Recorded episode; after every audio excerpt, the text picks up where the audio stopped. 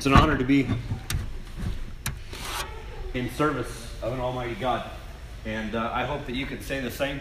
Uh, I consider it an honor, I consider it a joy. Uh, because it gives us hope. It gives us something to look forward to. It gives us a, an opportunity uh, to, to really live life to the fullest. And um, I'm, I'm grateful for you being here this morning, but I'm even more grateful for all that you've done this week to put God uh, first place in your life, to honor Him, to love Him, to show Him um, your your best, to give Him your best. And I think that's a, an awesome thing. I'm uh, also privileged to be the one, or I feel privileged. I'm very grateful to be the one to bring you a little piece of God's Word this morning. Um, we're not. Uh, we're not exempt from doing this on our own. We can study things on our own at home uh, during the week. This is a time when we can come and kind of just reflect on a few things and try to get God's Word more in place in our heart uh, where, where we need it and where we want it. Last week we, we started talking about prayer, and I don't know if any of you have um, thought differently about prayer this week because of what we talked about last week. Um, but hopefully there's been some changes. Hopefully there's been some things that when, when you go to God in prayer that maybe there's some things that have, have adjusted and, and maybe changed a little bit to make uh, a difference in where you're coming from when you go to God in prayer. We discussed the myth of whether or not things really go better with prayer. And, uh, you know, I think at times that at times they do. But you know what? That's not an end all. Prayer is not an end all to, uh, to our relationship with God. We saw how many people see God as a, as a giant Coke machine. We, we put our prayers in the slot and hit the button and hope that God just gives us what we ask for. And that's not always the case. Uh, and, and He doesn't always give us exactly what we think He should. And oftentimes we end up angry or frustrated or uh, irritated with God. To sum up last week, it's basically like this if, if we aren't willing to follow God, then really don't bother asking. Because God wants us wholeheartedly following Him and uh, chasing after the things that make Him smile, that make Him happy. We're going to build on last week with some thoughts about, about God's responses to us in prayer. And does it ever feel like God isn't, isn't listening? Does it ever feel like that He almost seems deaf? He seems like, well, He's just not there. He's just not, He's not responding to me. He's not coming through for me. Does it ever feel like that? We're going to figure out exactly what causes God not to hear or listen to our prayers. But first, I have a question for you. I have I have two guys, and both are real. They're real guys. Picture them in your mind. Here next, here standing next to me, and and you are going to pretend to be God. I know it's a stretch. It's a stretch for me. It's a it's a real stretch for a, a lot of us. But pretend that you're God for just a second. On my right is a gentleman who is extremely religious. He's got it all together. He has a, a moral excellence that is unmatched. He follows through with all of the things that he knows to be right. He's with it, he's on the ball, he's sacrificing, he's giving of his time, he's giving of his energy and effort uh, in, in service of God. On the other hand, on the left side here is a gentleman who is a traitor.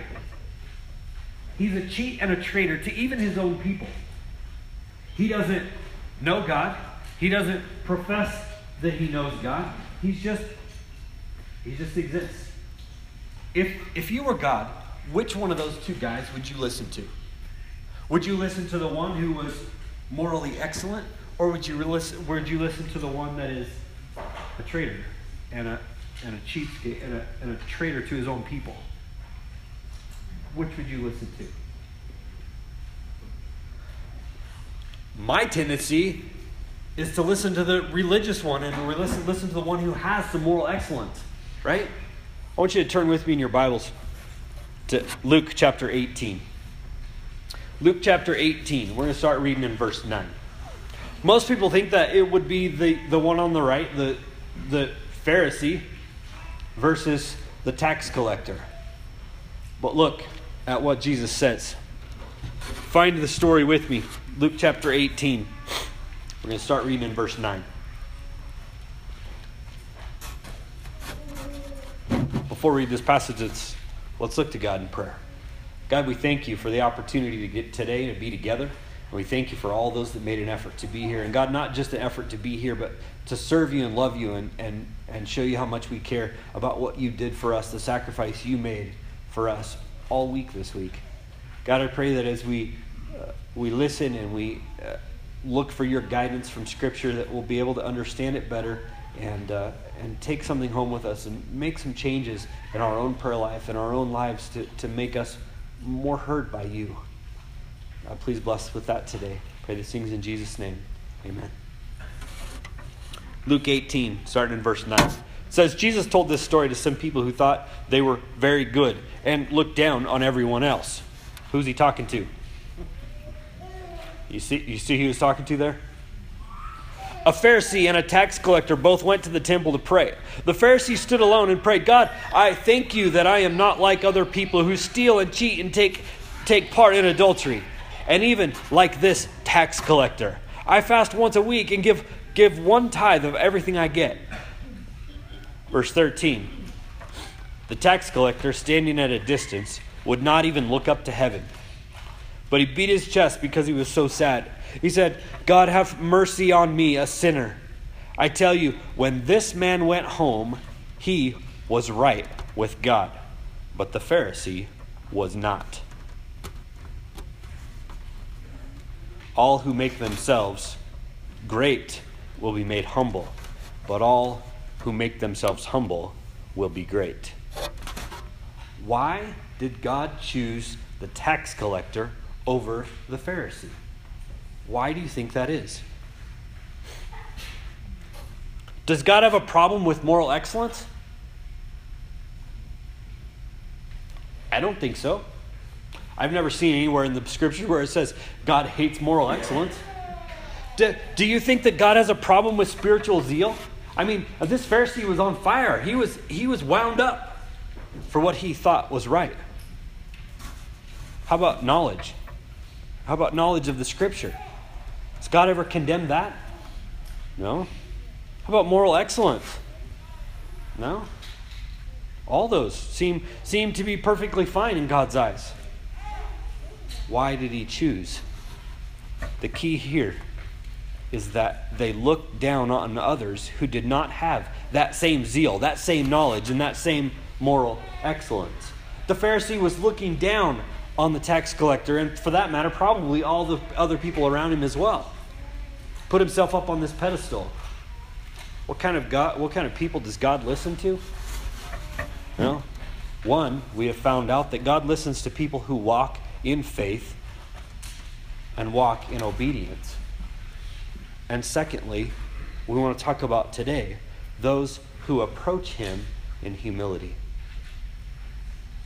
How we approach God is important.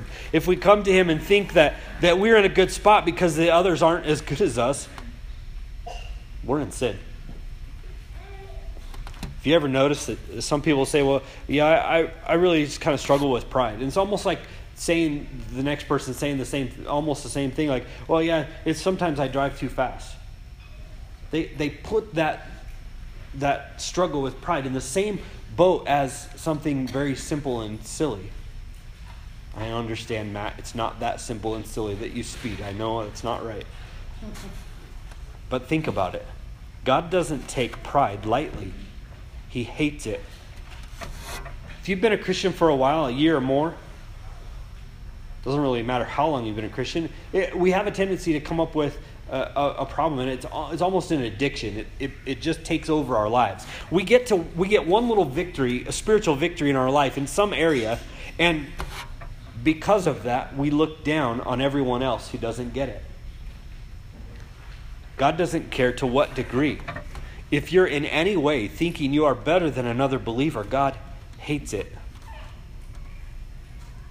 I look at someone who isn't sacrificing to serve God as much as I do, and I think of myself as in a better place.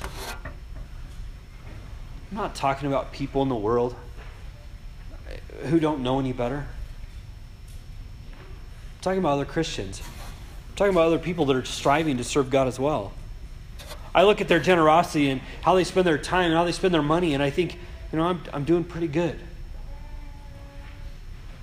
I consider the consequences that they're dealing with in their lives. And I think that I'm more connected with God than they are because I haven't made those same decisions, those same bad choices. Straight up, God hates it. He doesn't like it. It's detestable to him. We'll read that verse in a little while. I'm sure I'm the only one with this problem, so so I hope that y'all can bear with me as I preach this sermon to myself. Because I'm sure all the rest of you have this all under control. I struggle with this.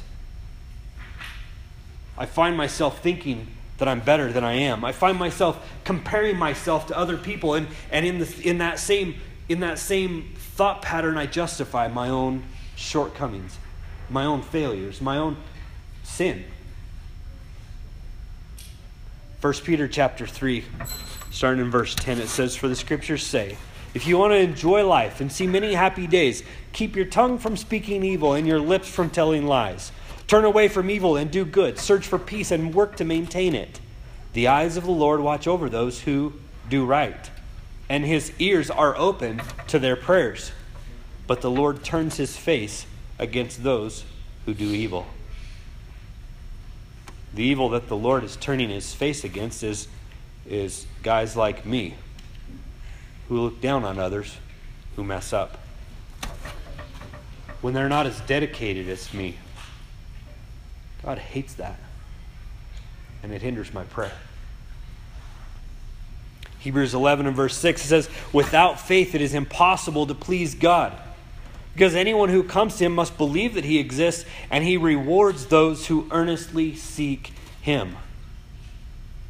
I'm not earnestly seeking him when I'm thinking of my own excellence, when I'm thinking of how great I am.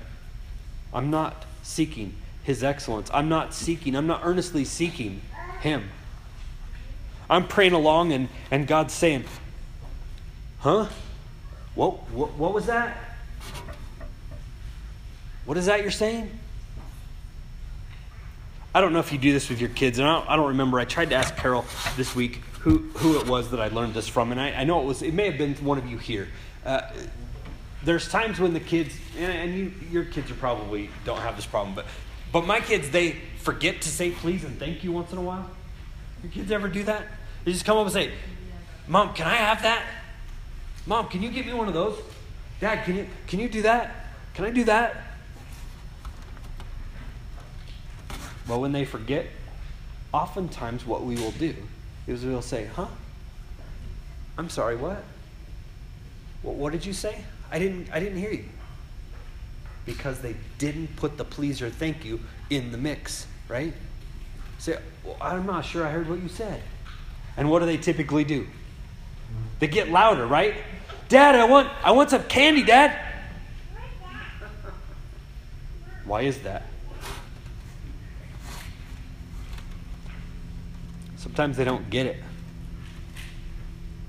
We can't talk about faith and we can't talk about prayer until we get rid of our spiritual arrogance. God wants to listen, but He just can't hear us when we've got all this garbage inside of our hearts, inside of our minds.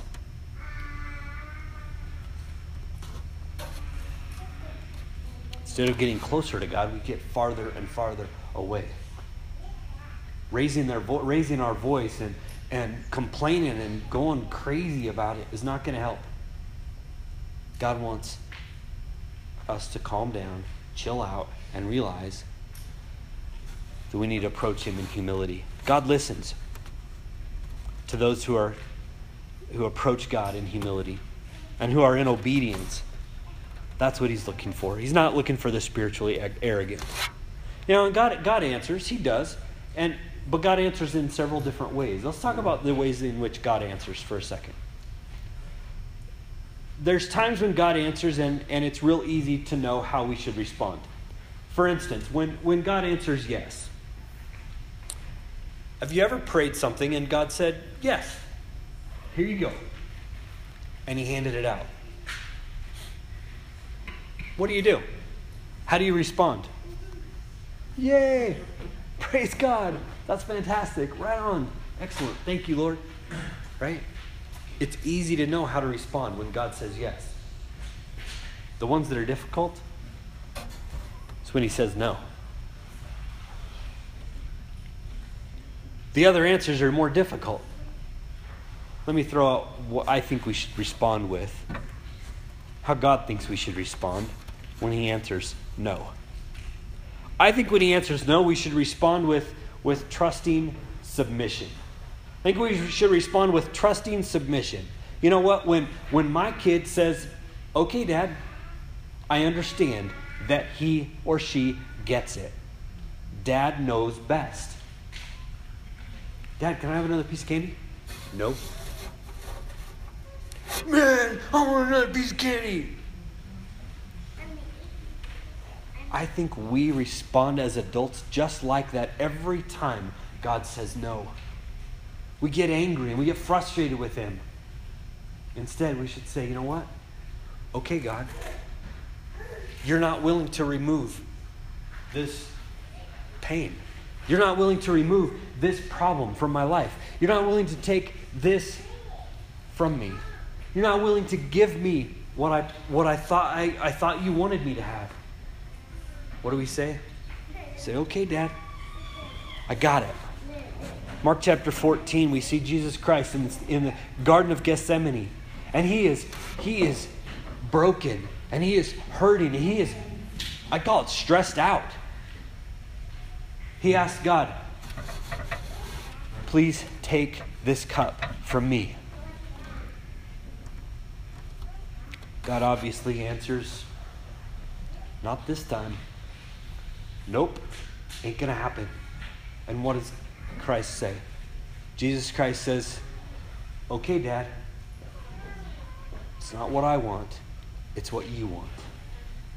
The ultimate in trusting submission. If it's no, we need to respond with trusting submission. Can you praise God when He says no? I think we should be able to. God, you're still God, and I am not.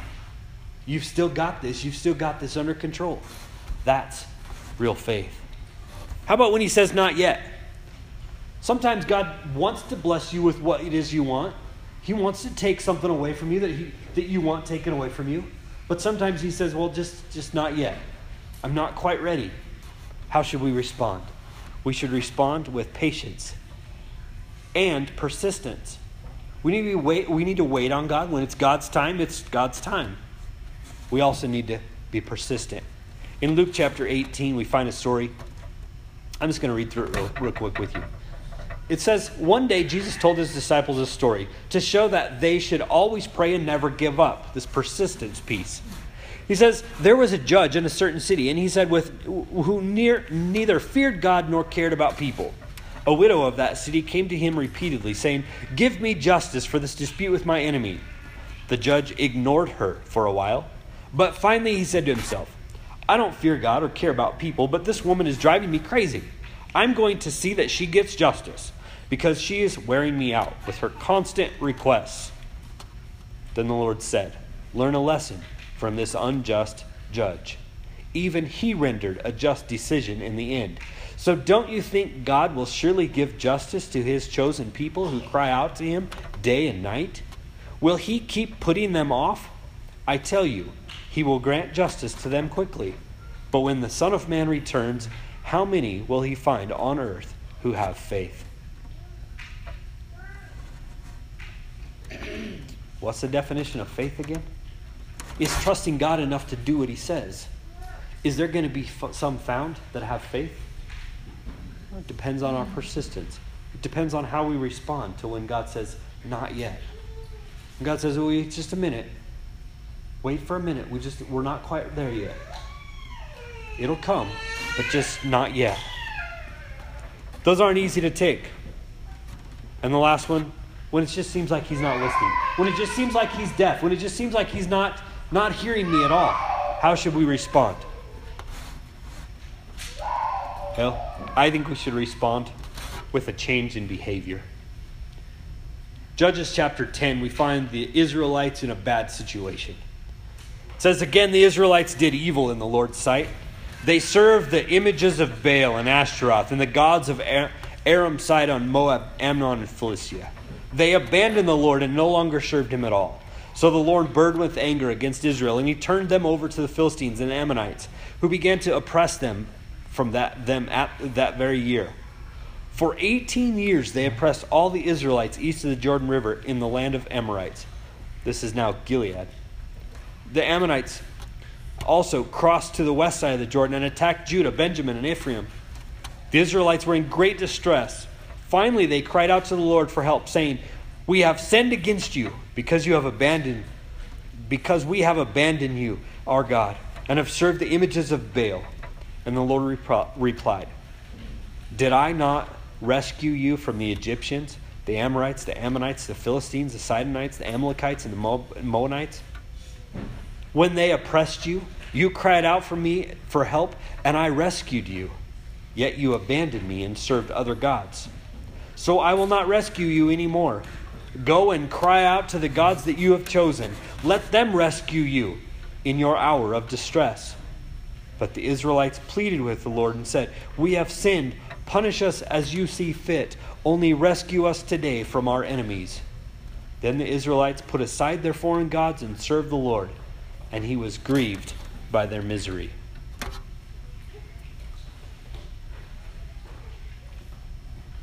It makes me sad when my child does something wrong and ends up and has to pay the consequences.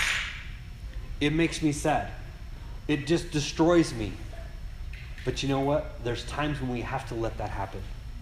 Don't touch that, it's going to burn you. It's going to hurt. I tried to warn you.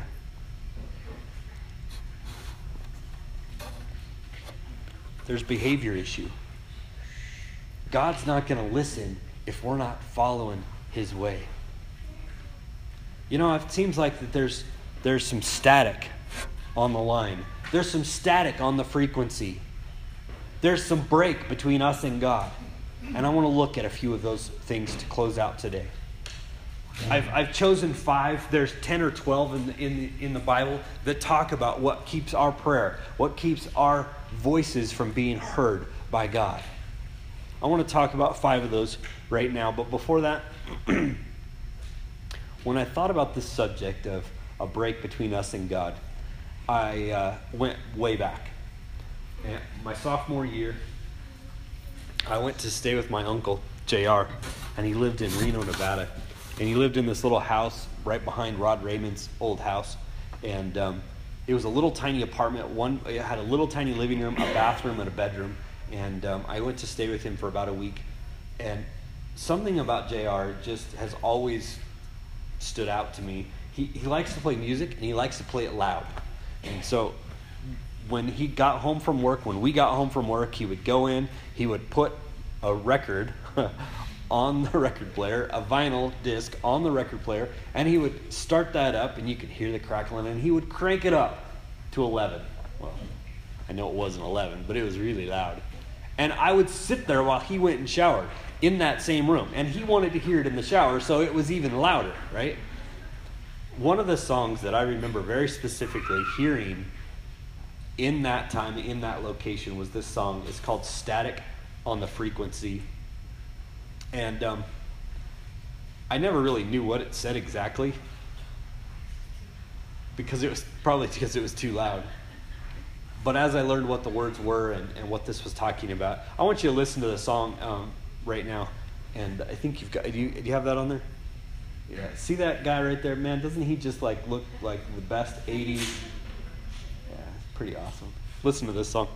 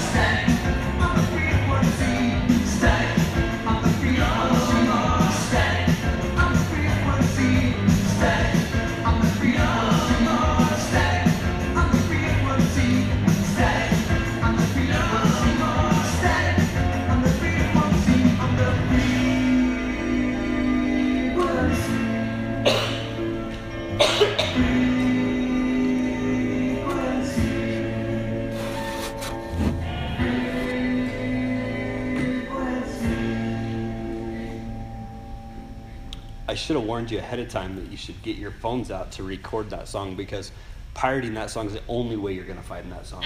I mean, YouTube is the only way I found it. But that's quality music right there, I'm telling you. Talking about fun back in the 80s, early 90s. Pretty crazy. But anyway, it, it brings back those memories and it, it and it's really static. I don't know if any of you remember, most of you do, most of you are old enough. When you turn an old radio on, there was static between each of the frequencies, between each of when you were tuned in. And if you weren't tuned in just right, then there was static. And I think a lot of times there's static on the frequency when, when we begin talking to God. When we start trying to have a conversation with Him, there's static. He's not hearing us, He's not getting a clear message of what's going on. So I want us to dive into these real quick. This is, once again, this is not an exhaustive list. There's several other things, but I think these are the most common.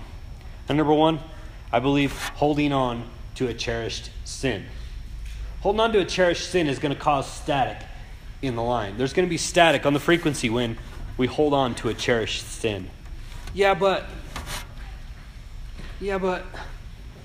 Don't you love it when your kids say that? Yeah, but mom.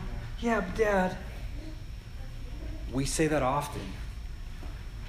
God says, hey, this is the way this is the way you should live your life. And this is how you should treat your wife. And this is how you should treat your husband. And, and this is how you should respond when your boss comes to you and, and says this or does that. God gives us those instructions. And when we don't respond, when we don't kick sin out, when we hold on to anger, when we hold on to the stuff that, that He hates, it causes static. Have you ever known someone who has held on to a, a pet sin?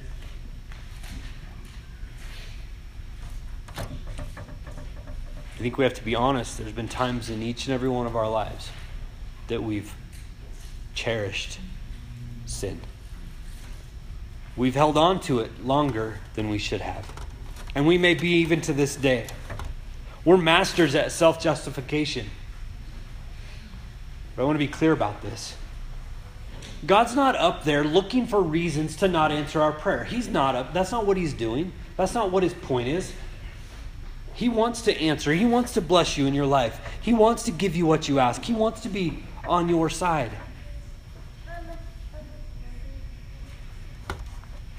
Have you ever prayed this way? He's like, God, God, please forgive me for, for even the things that I've forgotten. God, if I can, I, want to, I want to confess, but, but I may have missed one. So please forgive me for that one too. I don't think so. God, God's not that kind of a God. He's not up there trying to look for problems in your life so that He can't answer. He cares about the ones that you're holding on to. The ones that you know good and well need to be kicked out. Those are the ones that He's concerned about. Psalms chapter 66 and verse 18. The reason I chose the word cherished is because the scriptures use it. Psalm 66 and verse 18 says, If I had cherished sin in my heart, the Lord would not have listened. Is there static on the frequency? Maybe there's a cherished sin. Do you give safe harbor to some type of sin? Something that maybe you justify in your own head? Proverbs 28 verse 9 says, If anyone turns a deaf ear to my instruction, even their prayers are detestable. Some translations say that their, their prayers just won't be heard. But I love the word here, detestable. It makes God gag when we hold on to sin.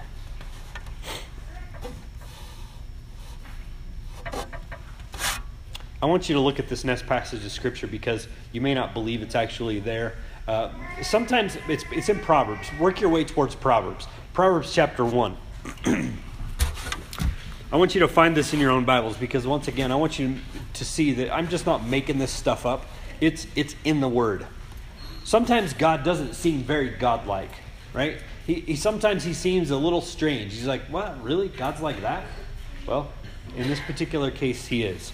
Maybe God is like him. Look at it. Proverbs chapter 1, starting in verse 22.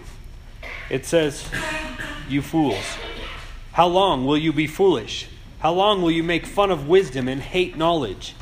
If only you had listened when I corrected you, I would have told you what's in my heart. I would have told you what I am thinking. I called, but you refused to listen. I held out my hand, but you paid no attention. You did not follow my advice, and you did not listen when I corrected you. So, I will laugh when you are in trouble. I will make fun of disaster when it strikes you. When disaster comes over you like a storm, when trouble strikes you like a whirlwind, when pain and trouble overwhelm you, then you will call on me, but I will not answer. You will look for me, but you will not find me. It is because you rejected knowledge and did not choose to respect the Lord. You did not accept my advice and you rejected my correction. So you will get what you deserve.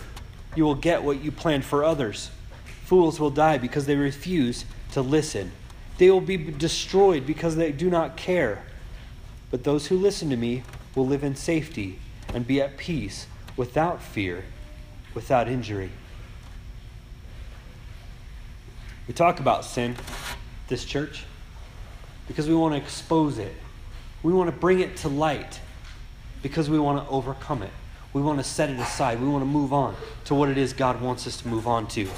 Don't run through, through life and, and be angry with God, thinking that He's always mad at me for some unknown sin. It's, it's not the known ones God cares about. It's not the unknown ones God cares about. It's the known ones that He cares about. It's those ones that you know that you need to get rid of. The sins that we're trying to hide in the corner of our lives, that dark corner that no one sees, those are the ones God calls cherished. Those are the ones we're holding on to. Those are the ones that just don't want to let go of. Causes static on the frequency. Don't justify them for any reason. Get rid of them. Has God not listened lately?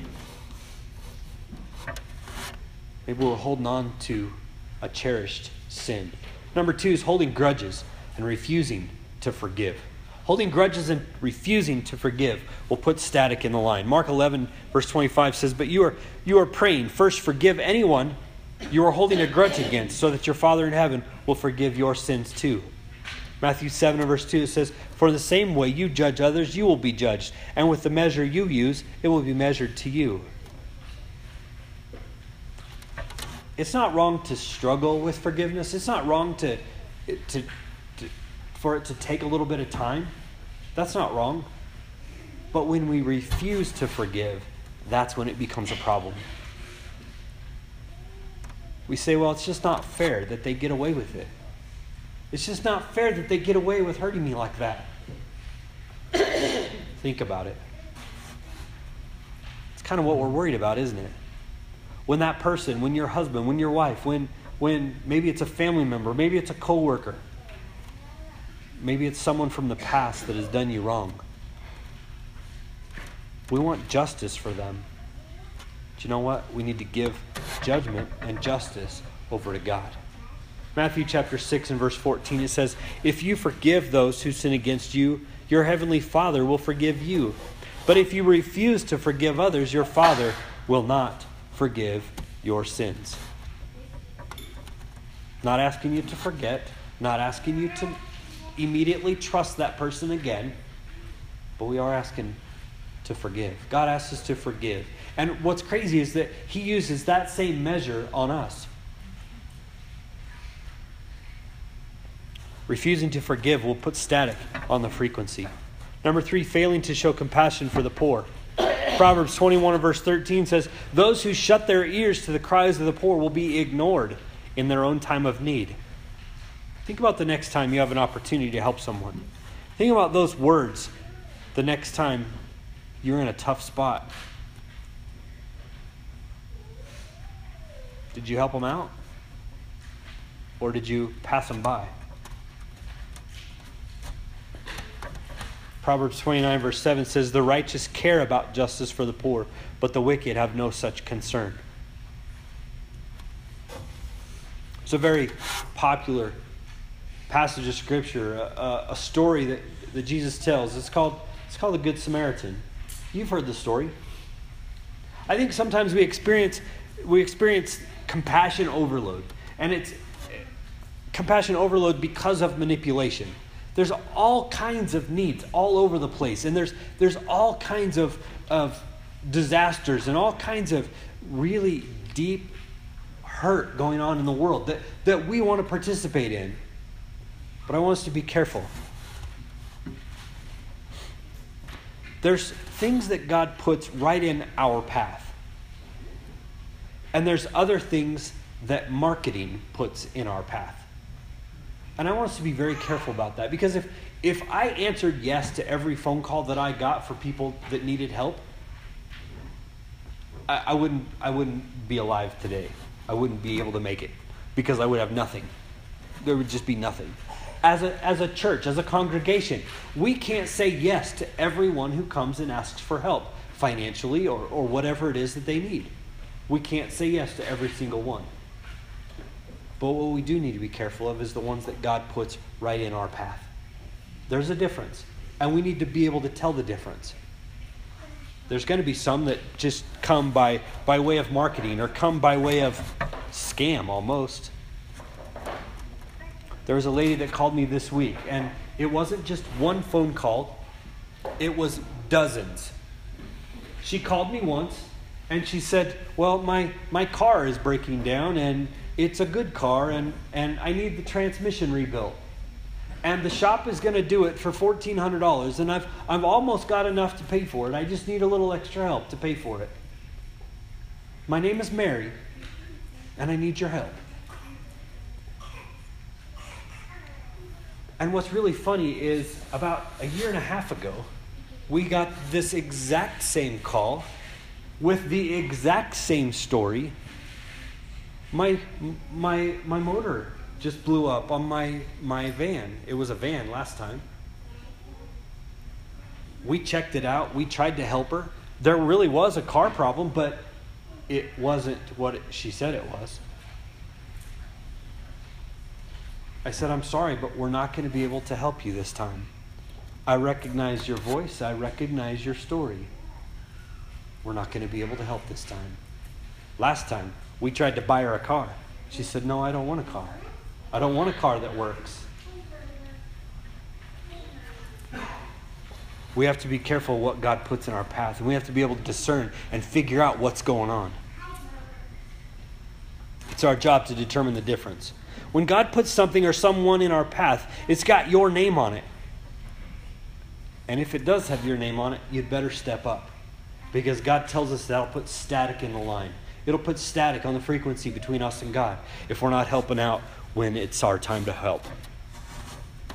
When you're in need, God's going to respond in the same way you responded. When you become homeless, He's going to look back and remember how you helped the homeless. When you lose your job, he's going to think back about how you helped when others lost their job. When you're hungry or in need, he's going to check the records.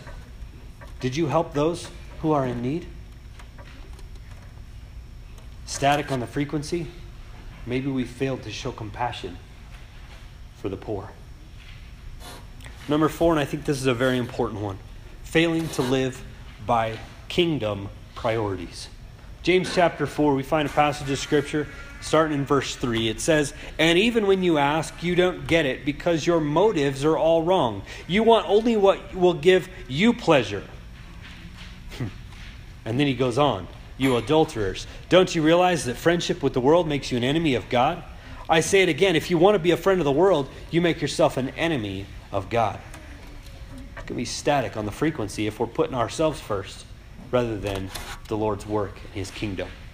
Whatever God blesses you with, we have to ask, how am I using this to glorify God?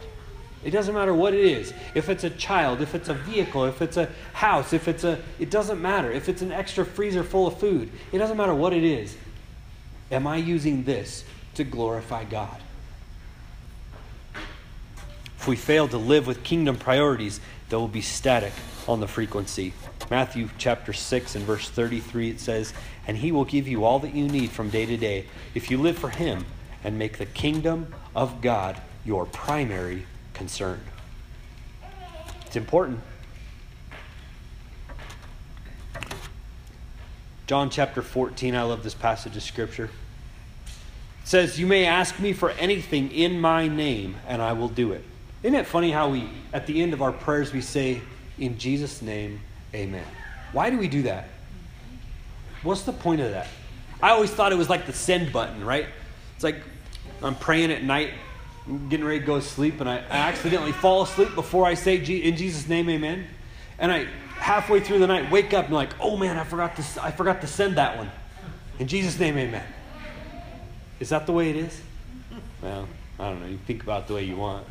But really, it's, it's putting our prayers in Jesus' name, in the approval of Jesus Christ. God, give me a mansion. God, give me a Corvette. I'm sorry, but I cannot say in Jesus' name, amen. That's for me. But I think we do it often on other things. We're not thinking about kingdom priorities. We're not thinking about how this is going to bless God's kingdom. We're thinking about ourselves. What's going to make me more comfortable? What's going to make me more famous? This one is one of those that if then promise that we kind of we read some of these last week John chapter 15 and verse 7. It says, If you remain in me and my words remain in you, ask whatever you wish, and it will be done for you. You see the if then there?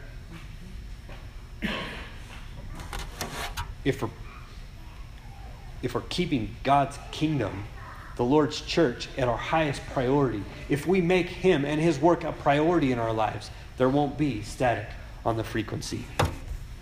And this last one failing to honor your wife. Men, are you hearing me? Ladies, are you hearing me?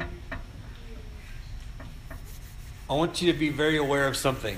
I'm going to I'm going to go straight up on the guys for a second, but I want you to understand that the Holy Spirit still is alive. He's still in existence, and therefore you as ladies do not have to be the Holy Spirit in this particular case. Do you get my drift? The Holy Spirit convicts, the Holy Spirit nags, the Holy Spirit does all those things. So ladies, you don't have to on this situation, okay? You got it? Guys, listen to me. 1 Peter chapter 3 and verse 7 it says, "In the same way you husbands must give honor to your wives. Treat your wife with understanding as you live together. She may be weaker, and the Greek here is physically weaker. She may not be as strong as you than you are, but she is your equal partner in God's gift of new life. Treat her as you should. Why? Look at it. So your prayers will not be hindered.